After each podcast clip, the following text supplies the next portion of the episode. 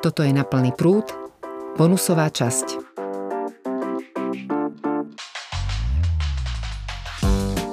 Sú tam také kategórie ešte, to sú tie prechodné, kde patria dva druhy paliva, to je LNG a LPG. To je vlastne plyn, ktorý je vyrábaný z plynu, z natural gas a potom je to plyn, ktorý je vyrábaný z ropy. Tieto prechodné fosilné paliva, to je aká realita, dokedy tak budeme prechodne nazývať v podstate starú štruktúru fosilných palív a budeme ich vnímať ako dôležité.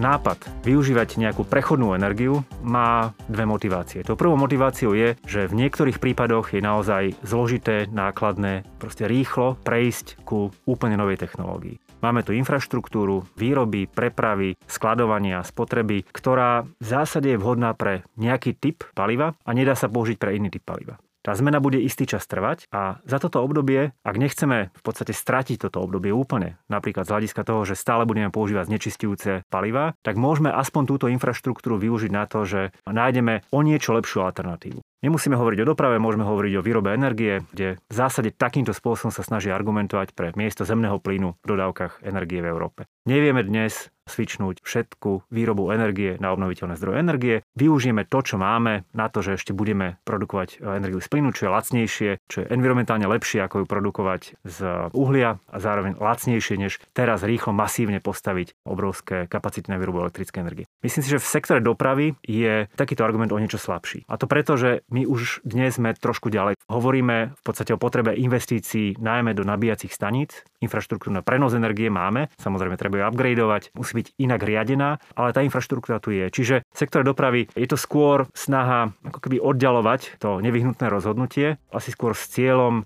nejakého ekonomického zájmu. Lebo je pravda, že niektoré automobilky v Európe zmeškali vlak elektromobility a pre nich samozrejme dobehnúť ten vlak rýchlo bude znamenať o mnoho väčšie náklady ako pre ich konkurentov a obávajú sa straty trhu.